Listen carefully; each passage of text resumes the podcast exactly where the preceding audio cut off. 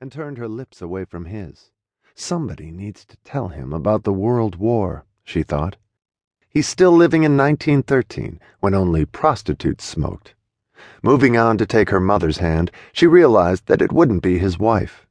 Nella Ardra Allen had adorned herself in harem pants and jeweled slippers, straight out of the Ballet Russe, but Hetty scoffed.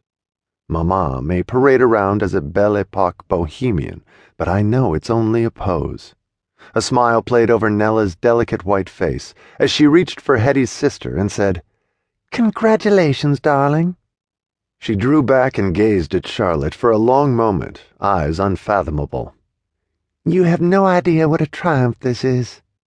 Hetty waited for someone to comment on the tasteful silhouette of her silver kimono, but was quickly upstaged by Jessie Carter, who was in line just behind her.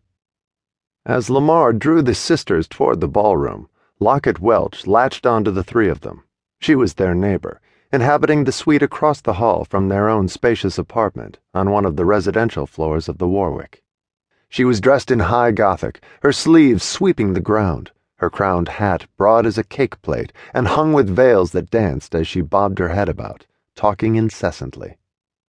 Congressman Welch, Lockett shouted at her husband. Here are Nella's daughters, and they're both with Lamar Rusk. Her veils trembled at the thought. Don't surprise me at all, he said, waving a fat palm toward Lamar. How's the Joker tonight? Huh, ready to frolic, Lamar said, kicking up a leg sheathed in green and yellow striped hose. Hetty was swallowed up in veils as Lockett leaned over to kiss her on the cheek. Don't feel bad, Esther.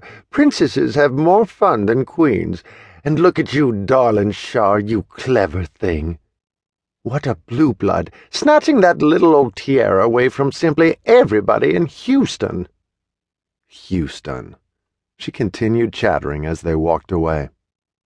Once through the great bronze doors, the revelers drifted in spangled clusters through the hotel lobby and into the candlelit ballroom.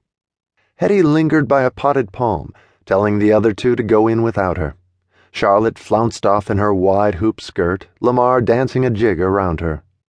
Hetty hung about the lobby, hoping to spot the strange man again.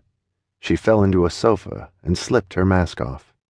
Out of her beaded evening bag, she pulled a pack of her favorite cigarettes, Lucky Strikes, and lit one, tugging on her turban. She thought her costume was so much more sophisticated than her sister's, who'd been allowed to spend a fortune on petticoats and flounces because she was to be enthroned on giant petals in the parade.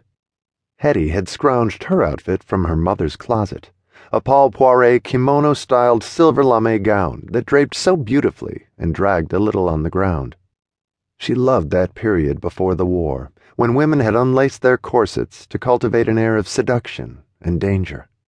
Hetty had an ancient memory of her mother wearing this very same dress, glissading into their twilit bedroom, as she often did before going out for the evening. She hovered over Hetty like a silvery shade in the floor length lame. Sometimes Hetty only dreamed she was there, and sometimes she really was. She appeared for an instant and was gone, leaving behind her a haunting musk of Nuit de Chine. Hetty sank a little deeper into the sofa when she saw the stranger step up to the check-in desk. He nodded and reached for his billfold. The hat still eclipsed his face, but now Hetty could see that he was wearing, of all things, the gear of an oilman boots laced up under riding breeches, and a leather jacket. Was it only a costume, or was this the man she'd been waiting to meet? As soon as he turned toward the elevators, she withdrew behind her mask. When Hetty entered the great hall, revelers were parading about to waltz music, showing off their costumes. She joined them. The ballroom wore a disguise, too. They could have been anywhere but on the prairies of Texas, a hall of mirrors in France, a palazzo in Venice during Carnevale. Dark green leaves gleamed in the candlelit shadows all around. Bushes like no one had ever seen in a cotton field offered up bowls made of white roses.